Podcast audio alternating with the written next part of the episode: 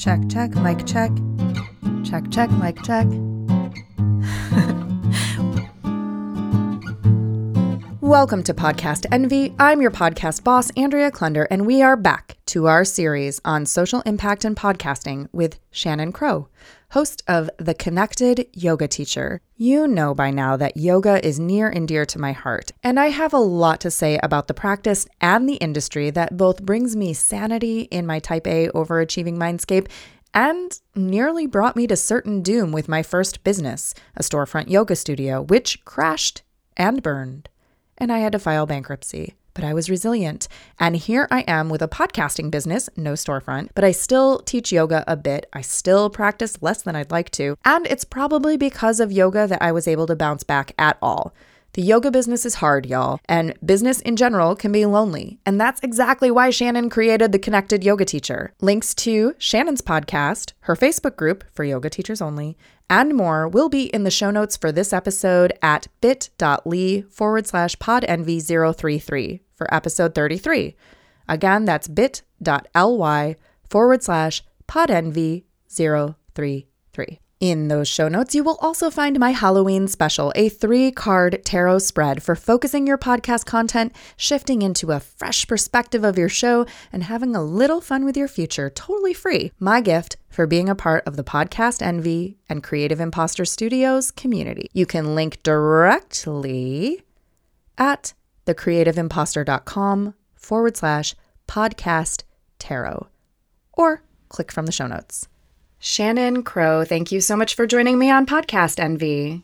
Thank you so much for having me. It is an absolute pleasure. I'm a big fan of your show. Yay. So tell me a little bit about the Connected Yoga Teacher, both your podcast and also your yoga and consulting business that it is a part of. Sure. Uh, the Connected Yoga Teacher podcast started it's been over a year now that I've been podcasting. It was a year in February. And that all started because I was really talking to a lot of yoga teachers who were struggling, feeling like they were out on their own, out in this sort of wilderness of entrepreneurship. And I knew that it wasn't really being covered, like business stuff. There's a whole mindset around like helping people and being a healer and being a yogi. And then there's some roadblock of like, well, then I can't make money and I can't ask for money there's something there and it was in within me when I started teaching yoga. And so I wanted to address that and I really wanted to connect yoga teachers with information between classes and workshops.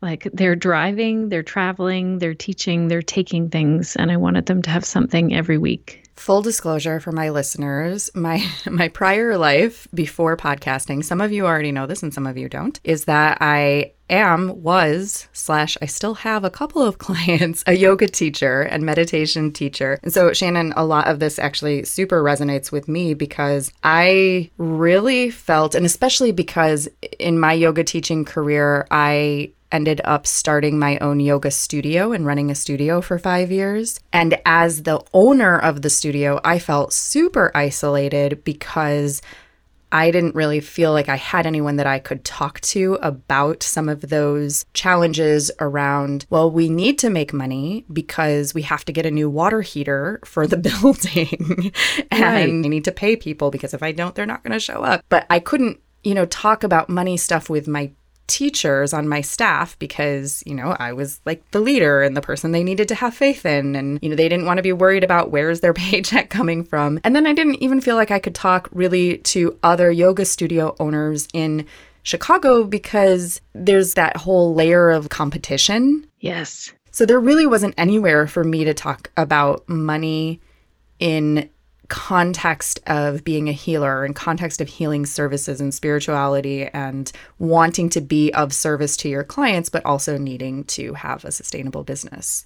Yeah, I know. It's hats off to you for running a studio for five years. I managed one for five years, and it's a huge undertaking. Like you said, it is very isolating. And that whole piece that you said about the competition is huge. So, this is one of those things that was really driving me because we have a really nice local teacher, yoga teacher group in and around Owen Sound. There's about 100 yoga teachers in two counties here, and we're not a big place. So, on one hand, it's great to have a group of people that you can connect with and you know meet up with On the other hand, a lot of them were saying, I feel like there's yoga teachers everywhere now. And there's a teacher training, and yoga teachers just keep coming every year. And so they were really feeling like that competition piece. And so I knew that I wanted the connected yoga teacher to be more global so that it releases that, right? You can help a yoga teacher across the world because you're not afraid that they're going to steal your yoga students. And then I do really address that as well because I think we can do the same thing in our communities. And so, were you already a podcast listener when you came up with this idea? Why podcasting specifically for reaching that global audience as opposed to, like, say, focusing on YouTube or something like that? Right. I definitely love podcasts. I feel like I can listen to them in the car, out my garden, when I'm cleaning. Like I'm busy and I'm running different places and doing things. I have three kids as well. And I know the yoga teacher lifestyle. When I was teaching like 12 to 16 classes a week, I was in my car a lot. So that's where I thought I will be able to connect with yoga teachers. That's why I chose the podcast. Going back even further than that, why yoga? Like, what was it about getting into yoga and then eventually even consulting with other teachers? How did that all begin for you? So, the yoga piece, I mean, my own personal yoga story, I feel like very similar to a lot of people. I tried yoga, I did yoga. I felt like I was a better person when I was doing yoga. My life kind of seemed much easier as a mom of three when I had done my yoga practice. Physically, emotionally, especially though, I just felt like I had a big solid tool that I could always turn to. And then let's see when did i decide? You know i i didn't decide i was going to be a consultant for yoga teachers. I was working in a few different trainings and yoga teachers were asking me questions and mainly asking me business questions it was something i was really excited to share. And then it was they were just finding out from each other oh i went to shannon. She helped me with my website. I went to shannon. She helped me with my poster. And then money mindset was a big piece of it as well. That's so funny. That's how i became a podcast. Yeah exactly. Yeah. This conversation is part of a series that we're doing on podcasting and social impact. When I say podcasting and social impact, what does that make you think of? And do you feel like that applies to you? Yeah. Um, I mean, for one, it almost makes me have imposter syndrome to answer this question. Like, I know that's something you really specialize in, and you just did a series on. Uh, so, my goal with the podcast is to have an impact and a positive impact. So, really small scale, I like to talk to people about supporting each other as yoga teacher peers. Mm-hmm. So, I think the same can go across in supporting other entrepreneurs as well, but ours is focused mainly on yoga teacher entrepreneurs. So, just supporting like that fellow person who's, you know, down the street from you, also running yoga classes and figuring out how you can lift them up and work together in a community is the small piece of that. But I think the big piece is that if I can make an impact and help someone with the mindset setting their prices or building their business, setting their goals, really actually moving forward and profiting as a yoga teacher, then they are the ones that are making money and making more decisions. Where right now, I feel what's happening is a lot of yoga teachers are barely scraping by, or they have a full time outside career other than yoga that's fueling them mainly. And I want to see that flip. Like, there's no reason why it can't. I think if yoga teachers take a moment to think, you know, like a dentist or a massage therapist or a doctor, where they they have a service that they offer to people and it helps them and it's okay to charge for that. You know, dentists aren't walking around feeling like, oh, should I charge? Can people afford to get their teeth fixed? Like no one is thinking like that as a dentist. Why are yoga teachers? I totally agree with that and I'm I'm even thinking, you know, about the work that you do and how there's something so uh, uh, many of us were attracted to yoga or drawn into a yoga practice or becoming yoga teachers because it had such a profound impact on our lives, you know, like making you a more sane person or mom. Or, you know, for me, it was taking the edge off of my type A personality. I discovered yoga in college and I went originally just, I was just thinking of it as exercise. It was just a group fitness class in our rec center. And I knew I needed to exercise more, but I hated exercising. So I discovered just by going to the classes, like, wow, I really feel different after this 60 minute class in a way that I don't feel different after, like, say, an aerobics class or a kickboxing class. And I began to get really curious about that. And it really has the practice, the teachings, the classes, the trainings, everything that I've done has had such a profound impact on the way that I function and the way that I manage stress that I can see how supporting yoga teachers to feel more empowered to be able to continue to do their work, that can have a ripple effect because then if that yoga teacher is supported, then how many people can they teach? And influence and support from there. It's like a little exactly. expanding ripple. Yeah. It, oh, it so is. I love that example. And what you said really resonates with me. And that was your experience in that class, and it made a big impact. And honestly, in my years of teaching, it's very few people that will tell you sometimes how big that impact is. So I know that yoga teachers are going out doing a ton of work and then not always hearing that story like yoga impacted me so much. So for example, this mom came up to me and she said to me, "I used to come to your baby and me class and uh, let me just say that baby and me yoga is not like an adult class. It's not just calm. so it's like chaos. You know, there's some that are learning how to crawl, going over to the babies who don't know how to crawl, and it, it's a lot to manage. It's only about 45 minutes, and and often I would feel like I couldn't fit a lot of quiet yoga time in for these moms. So that's how I was feeling as the teacher. And this mom shared that it made such an impact for her. She was suffering from depression, postpartum depression, mm. and she was just happy in that class because she could move and breathe with other moms. Mm-hmm. And she said it made all the difference to her. Well, I would never know that unless she shared it with me. So, a lot of our yoga teachers don't know that impact that they are having on people a lot of people will turn to yoga if they're told to for physical reasons and also for emotional reasons. So, like you said, it can have such a ripple out into the community. And reverse is you go to a yoga class, you love this yoga teacher, and then they're struggling to support their business, or as we know, many yoga studios close. And then that's not there for you. So, I really want to be behind the teachers to help them do that. Mm-hmm. I love that story so much. And I think that the same can go for podcasting too. When you think about it, you know, you're sitting, I don't know where you're sitting right now. I'm sitting in a kitchen pantry that I've converted to a podcasting closet, podcasting studio. and yeah. you record these things, and maybe you have a great interview, great conversation with another yoga teacher, and then you put the podcast out there and you see numbers in your statistics of people downloading it, but sometimes you have no idea who is listening to your show. You have no idea if they're listening to the whole thing, if they're super distracted and, you know, vacuuming while they're listening on their headphones or doing the dishes. you have no idea where or how people are listening to your show. And occasionally we get feedback, right? We get ratings, we get reviews, we might have email feedback from someone, but very often we don't get a lot of feedback. Mm-hmm. That is so true. And I always like to remind myself if this person took the time to send me an email or to leave me a voicemail, there are a bunch more people that were feeling the same way. And this one person reached out because I listen to so many podcasts yeah. and I don't often reach out or say something, even when something really impacts me. So I do try now to take a screenshot, even share it on Instagram stories or something like just to say, wow, this this was really helpful for me today. Mm-hmm. Yeah. Oh, that's such a good idea. The screenshots. Do you know that there's a new partnership connection between Spotify and Instagram stories? Do you know no. about this?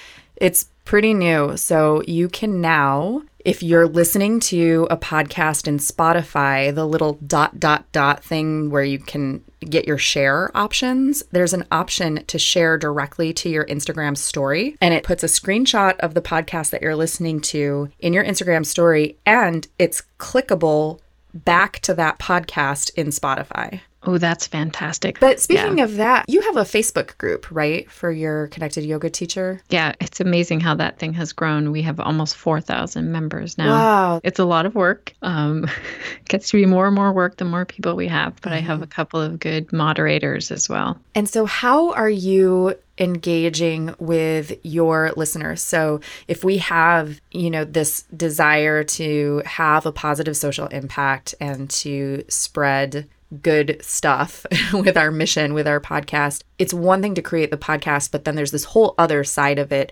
creating community and connection with our listeners and with our guests and things like that. So, what kinds of things are you doing to engage with your community around it? So, that Facebook group, I would say, is the number one. Mm-hmm. And now that the tone has been set, it's off and running. And say there's a spammy post or an unsupportive post, our group our core group who's been there for a while, it just doesn't get anywhere. It just doesn't go anywhere like other Facebook groups might. So I am a part of a few different yoga Facebook groups mm-hmm. or business ones, and I don't go in for the ones where there's drama or people are being rude. Like we have these rules set, and I set them at the beginning because this was the kind of party I wanted to be at. Like I want to be somewhere where if you're making a comment, it's helpful it's not snarky or hurtful or I do it this way and this is the only way. Definitely mm-hmm. sharing opinions, but like, is that helpful to the person who just asked a question?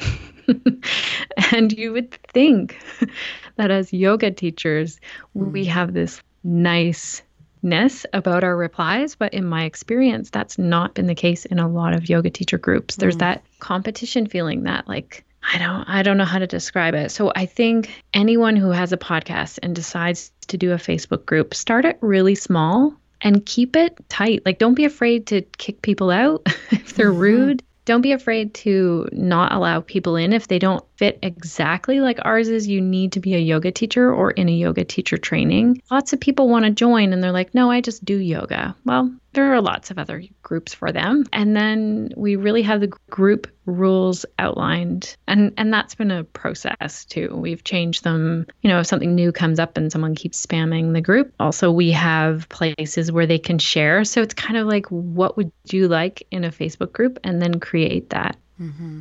How are you getting people? So you said you have like 4,000 members. So has the growth been mostly just by sharing it on the podcast, or have you been growing the group in other ways as well? I would say it's mostly from the podcast. It's oh. on our front page of our website. It's in the email. Sometimes I was sharing like different posts that people were sharing were asking about, like yeah. just a link back. But then I decided to talk about it in every podcast. So I wasn't doing that at first, but some people were telling me that they weren't sure that they were allowed to join because they were a newer yoga teacher. So I was like, I want to make it clear that it's any yoga teacher. That's a good point is the repetition. I think sometimes when we think about self-promotion, we feel as podcasters, oh, maybe I shouldn't promote it in every episode because then maybe it's going to feel overwhelming or it's going to feel self promotional or it's going to be overkill. But like, really, you can't guarantee that everyone is listening to every episode. And so if you don't say it in the episode they happen to listen to, then they're not going to know about it. and it's not exactly. going to be a resource for them.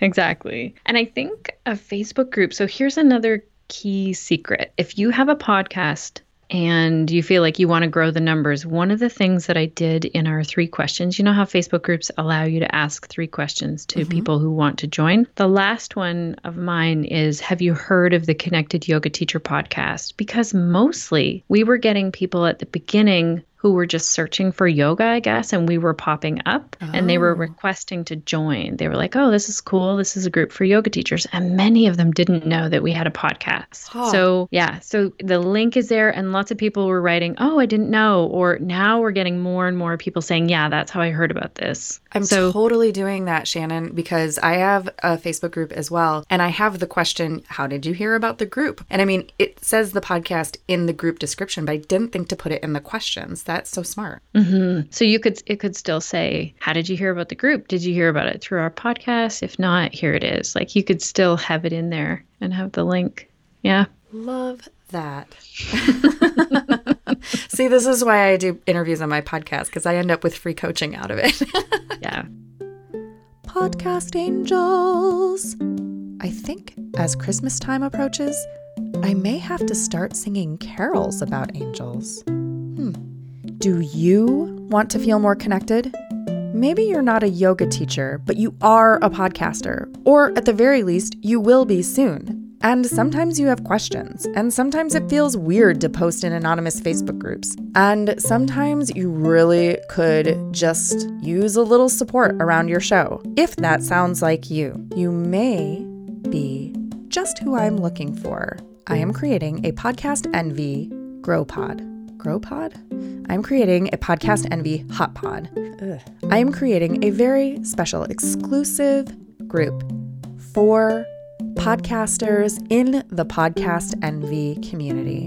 And I don't have a name for it yet. I'm really struggling with this name. I'm going to be totally serious about that. So if you have any ideas, please send them my way. However, it will be an awesome group in which we will have ongoing support, Q&As, office hours with me, and workshops from guest professionals. Probably some other stuff that'll be really cool too. It's still in the works, and part of that is because I want to get your input as I'm designing it. What do you need? What do you want to know? How can I support you in making your show better, more meaningful, stronger, more resilient, and let's face it, more enjoyable? If you're curious on this vague, vague, vague pitch that I'm giving you, please head on over to thecreativeimposter.com forward slash grow together. That's thecreativeimposter.com forward slash grow together to get on the short list of invitees to the program, and I will be in touch with you soon.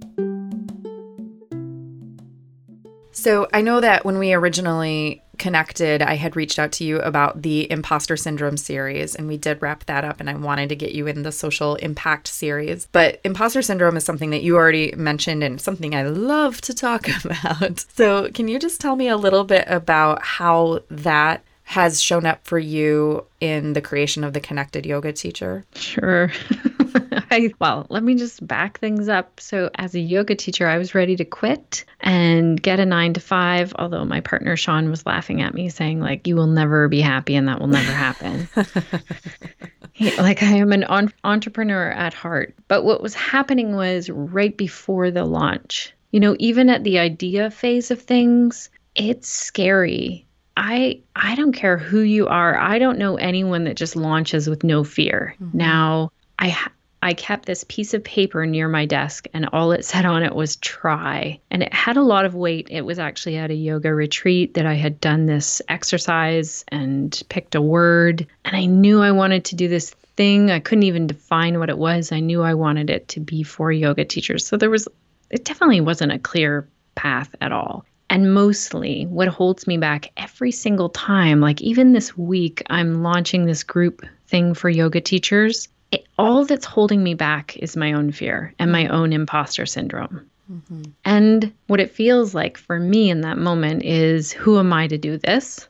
But really deep seated, like sometimes I'll look out and see, well, that person's doing it, but they've been doing it for a long time. Mm. So where where is there even room for me to do this or or I don't even know what this would look like if I did it. Mm-hmm. There's no way to know until you do it. So with the last one I've been more open with my group, my audience. They've been asking for this group thing and I've been really hesitating. So I would say the imposter syndrome, the only thing I've gained is to know it's coming like to know all of that fear is going to come up. And it, it shows up in weird ways. Like i signed up for a course because i was feeling that right? Because i'm mm-hmm. feeling like i need to know more. Mm-hmm. yoga teachers are great for that. Oh my goodness like, the whole industry is built on that.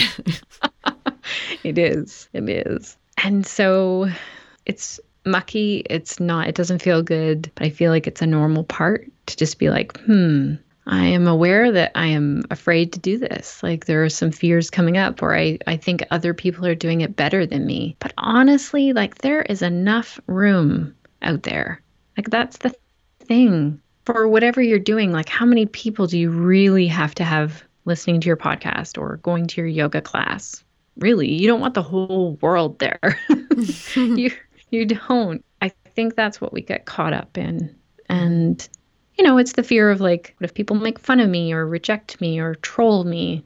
Like, as an example, I'm selling a group course and I know I want to improve it. And this person wrote me the other day and was like, I'm upset with these few things of your course. Mm-hmm. Right away, I felt like, oh my gosh, should I take it down mm-hmm. and improve it? But every week, people tell me how impactful that course has been for them. Right. So, no, it's just that one person has found some things. So I reached out to her and I said, Wow, I'm so glad you reached out. Like, other people must be feeling the same way as you. I wonder if we can kind of work in collaboration because she was going for a full refund of the course, which I've never Oh, had yet. yeah. Which is, which it's good for me to listen to that feedback then. So I offered her like a huge bonus. I offered her a one on one where we work together. I answer her questions. She's going to list out some of the questions that she has during the course. I'll address them, but at the same time, I know how to improve that course. Yeah. now.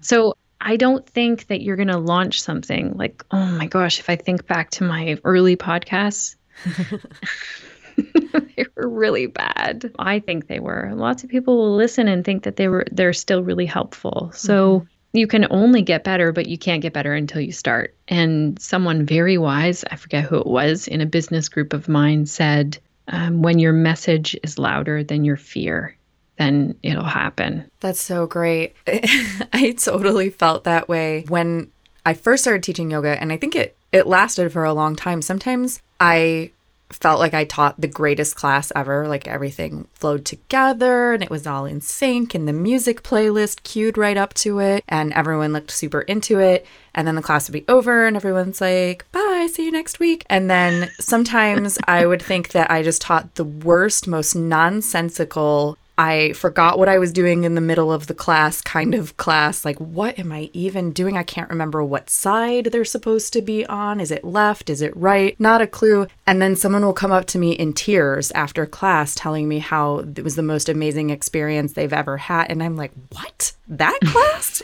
really? you know? Exactly. And if you think of it as a yoga teacher, you give that person some space with themselves, you know, with mm-hmm. breath and movement, and they're working through their own stuff there. Same with on a podcast. So I have watched my own behavior as a podcast listener. Sometimes I will listen to a podcast and be like annoyed.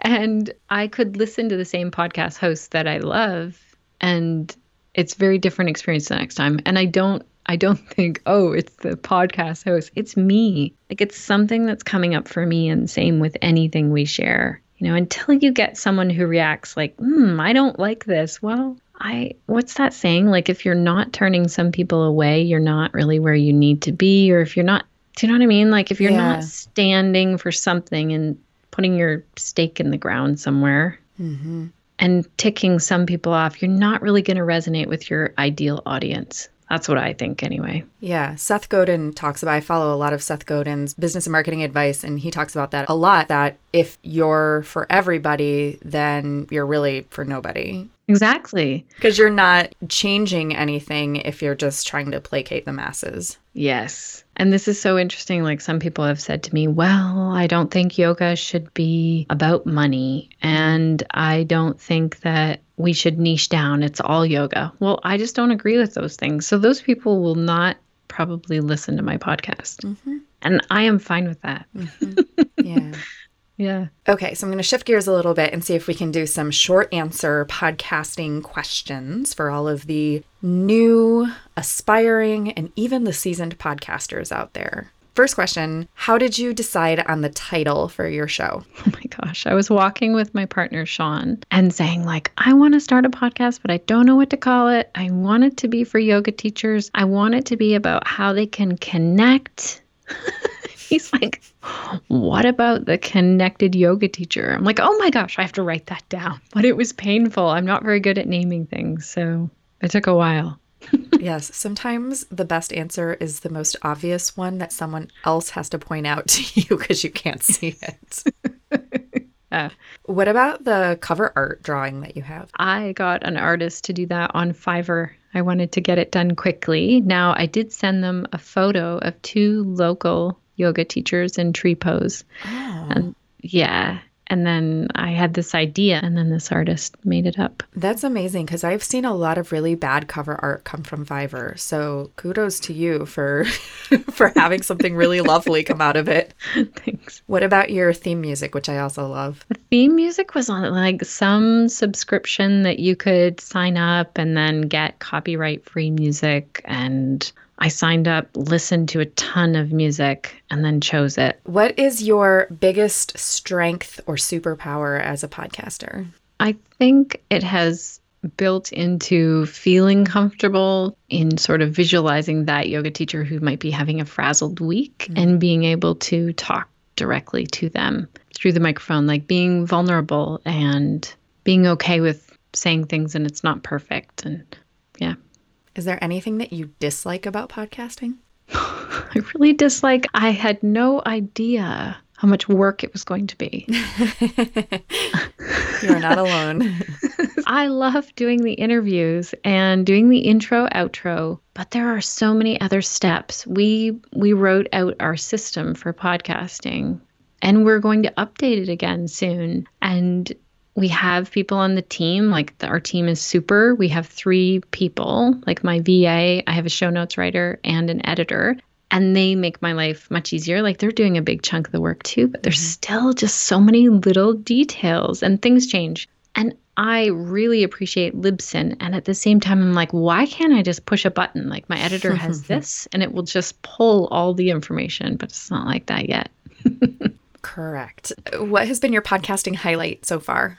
Um, I think it was when the first person I didn't know booked a consultation call with me. Ooh. And the weirdest thing that happened this year was two things. Well, one happens quite often now when I get a consultation call, then someone will be like, oh my gosh, and they'll be all nervous. Uh-huh on the call because they listen to my podcast and they think I'm someone famous. That's really weird. They're like a super fan. or I met someone in person at a conference. I said I was going to this conference. It was for yoga teachers. I went and this person ran up to me at breakfast. I was just making my tea. I had no way of knowing this was going to happen. And she was like, Oh my gosh, I listen to your podcast all the time. I don't think I even said hello properly because I was just in shock. Hmm. I was just standing there like, uh, I was just trying to make my tea. So later I went and said, you know, that was that was really sweet of you to come and chat with me. I didn't even know how to process it. So. Love that. Have you had a worst podcasting moment or a biggest fail yet? I mean, I've had a couple of episodes where I don't post it. Those would be the biggest fails. Mm. So either the audio goes and I just don't feel comfortable posting it or it just doesn't seem to fit. If I if I listen to it again, I'm like, would someone just fall asleep during this? That's not what I want. What's your best advice for either a brand new podcaster or a more seasoned podcaster who's looking to go up to the next level with their show? Hmm. It's funny, like imposter syndrome starts to kick in. Like, I feel pretty new. I've only done 80 some episodes. My best advice. By the way, 80 episodes, there's a huge, there's a percentage that just came out, and I'm not good at remembering numbers, but there was a percentage that made my jaw drop of the number of podcasts in the Apple directory that are no longer producing new content and it's high and most of them quit before 80 episodes so i think you're doing really well thank you i wish that i could weed out the old podcasts i don't want to get that when i search i know you know okay so that was Agreed. another pet peeve of podcasts for listeners pet peeve for listeners, listeners. honestly it's batching like i've been doing a lot of listening to different productivity specialists and reading different books on productivity. And there's that whole, again, I have no idea what the number is, but you know, when you go to do a task and then you switch and you're doing another task, mm-hmm. If I can batch, so if I can make the intros, outros, or put a bunch of episodes together, and my mm-hmm. goal is to like have a podcasting week. So right now I do Wednesday is all about podcasting and I either do interviews or I put the episode together and get it out to my editor. But if I can batch a whole week, the only thing that I kind of miss in that is the kind of real time like this happened last week but honestly like listeners are fine with the story even if it mm-hmm. happened three weeks ago totally as long as it's not seasonal you know specific to a date kind of thing. Yeah, that makes a lot of sense. I do better when I batch my, because I record my intros and outros for my episodes after the interview. Mm-hmm. And if I, the, the thing that probably takes me the longest in podcasting is procrastinating recording my intros. Yes, why does that happen? I don't know because they're not hard. no. They're not unenjoyable. I like recording them, but for some reason, getting ready to record the silly intro takes longer than actually recording the intro. Do you re-listen to that that audio? See, you edit your own. I edit my own shows. I usually will. Well, that's not even true. Sometimes, if a lot of time has gone by since I recorded the episode, I will edit it first and then do the intro because I need to re listen to it. But if I just recently, like a few days ago, recorded the episode and I can still remember what we talked about, then I'll just record the intro with it before I listen to it. And I also have an assistant right now who edits some of my shows for me Yeah. she will edit and then I have a nice clean version to listen to. So that's Right. That's actually always nicer. That would be something I'm aiming for. I can't give the advice on it yet, but when you said like if it's fresh in your mind still and you do the intro outro, mm-hmm. That's what I should aim for. Next year goals. What is your dream for the future with your podcast? Like what would you like to see happen? That is a great question. I mean, I feel like I'm here to stick with it right now. Mm-hmm. I don't have any like I want to go here next and do this next with it for sure. I have lots of different topic ideas. That's actually not an issue. I have everything planned out until January. Nice. And we're looking at the end of August right now. So it's not that I'm really aiming to do anything different. One thing I've been adding more are live consultation calls with yoga teachers. Yeah. Those are favorites. Do you ever Um, get stumped on one of those? Sometimes I listen to it and I feel like we just fumble around a lot. And that's the way it is in a consultation Right. call. But for me as a podcast listener, I love those episodes where someone is getting coached. I've thought about doing that on this show with podcasting clients, but I'm always worried that they're going to ask me something or I'm going to have no advice for them or something. There's that imposter syndrome thing again. I cannot release this episode because I gave you zero good advice. And the great thing is is that you literally could make that decision, mm-hmm. right? You could just be mm-hmm. like that was terrible. I have done consultation calls with people where we intended to put them out as a live one. They were okay with it, but honestly, it went all over the place and I wouldn't even know what to title it. So, those ones I don't put out. I make the decision on that, and so do they. So, what I do is I make mine free for the person who's signing up for the consultation call. So, it's an incentive for them to do it. And then they know that it might get aired if they're okay with it. So, they have the first okay, yeah. and then I, I have the second one. So, if you look into your crystal ball and you see the future of podcasting, do you think that podcasting can change the world? I do. I feel I feel like it gives us such an understanding of someone's story. It's really intimate when we're listening to people. I listened to the Sick Boy podcast. I don't know if you've ever heard mm-hmm. that podcast. Mm-hmm. it is worth listening to. I learn a lot. It's like this gap generation that's between me and my teenagers, but I can kind of hear a lot of new things that are coming up. The basis of it is that there are three young men doing that podcast and they interview people who have different illnesses Oh.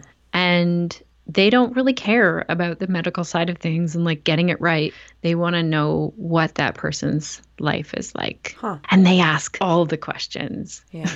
it is really good. And I feel like when I listen to an episode, like there was a man in a wheelchair in one of the episodes, and he was saying, I'm a wheelchair user, not someone bound to a wheelchair. That's how mm. our language is. And it gives me a whole new understanding of like words that I might say because I'm just ignorant of what someone might be feeling like. Yeah. Yeah. Okay. What is the best way for people to connect with you? Where are your favorite social media platforms? Obviously, listen to the Connected Yoga Teacher podcast if you are, in fact, in that demographic. And Yeah. if not, it's okay if you don't listen to it, but you might want to check it out and see how Shannon's doing things anyway. But how else would you like to connect with people online? People can follow me on Instagram. I'm trying to be on there a little bit more. It's Shannon underscore crow underscore yoga. Okay. Seems really long. I'm working away and seeing how Instagram goes. On Facebook, I'm on there as well. And then probably the easiest way is the connectedyogateacher.com and you can see all of all of ways to connect with me. I like when people leave me a voicemail. Hmm. It's right on my website. Last question. Is there anything else that you want to share with our podcast Envy listeners before we say goodbye? I would say just the last thing is kind of a summary. Like you have no idea the impact that you can have. And in order to have that impact, you have to be okay with the imposter syndrome, the fear, all of that stuff that's going to come up. And your message isn't going to be for everyone, but when you really share, your message is going to be unlike anyone else's. Like it just has to be because you're very unique. No one else can deliver content like you can. Podcast Envy is produced by your podcast boss, Andrea Klunder. That's me. The Podcast Envy theme music is by Valentin Sosnitsky, courtesy of the Free Sound Project at freesound.org, and our podcast Angel music is by Benjamin Mastropolito, also on freesound.org as Lemon Cream. All music is licensed under the Creative Commons. Our episodes are mixed by Edwin Ruiz, and hey, if you want your show to sound as good as ours, hire us. Put the magic audio mojo of the Creative Imposter Studios to work for you. Thanks so much for listening, and here's to making your podcast the envy of everyone else.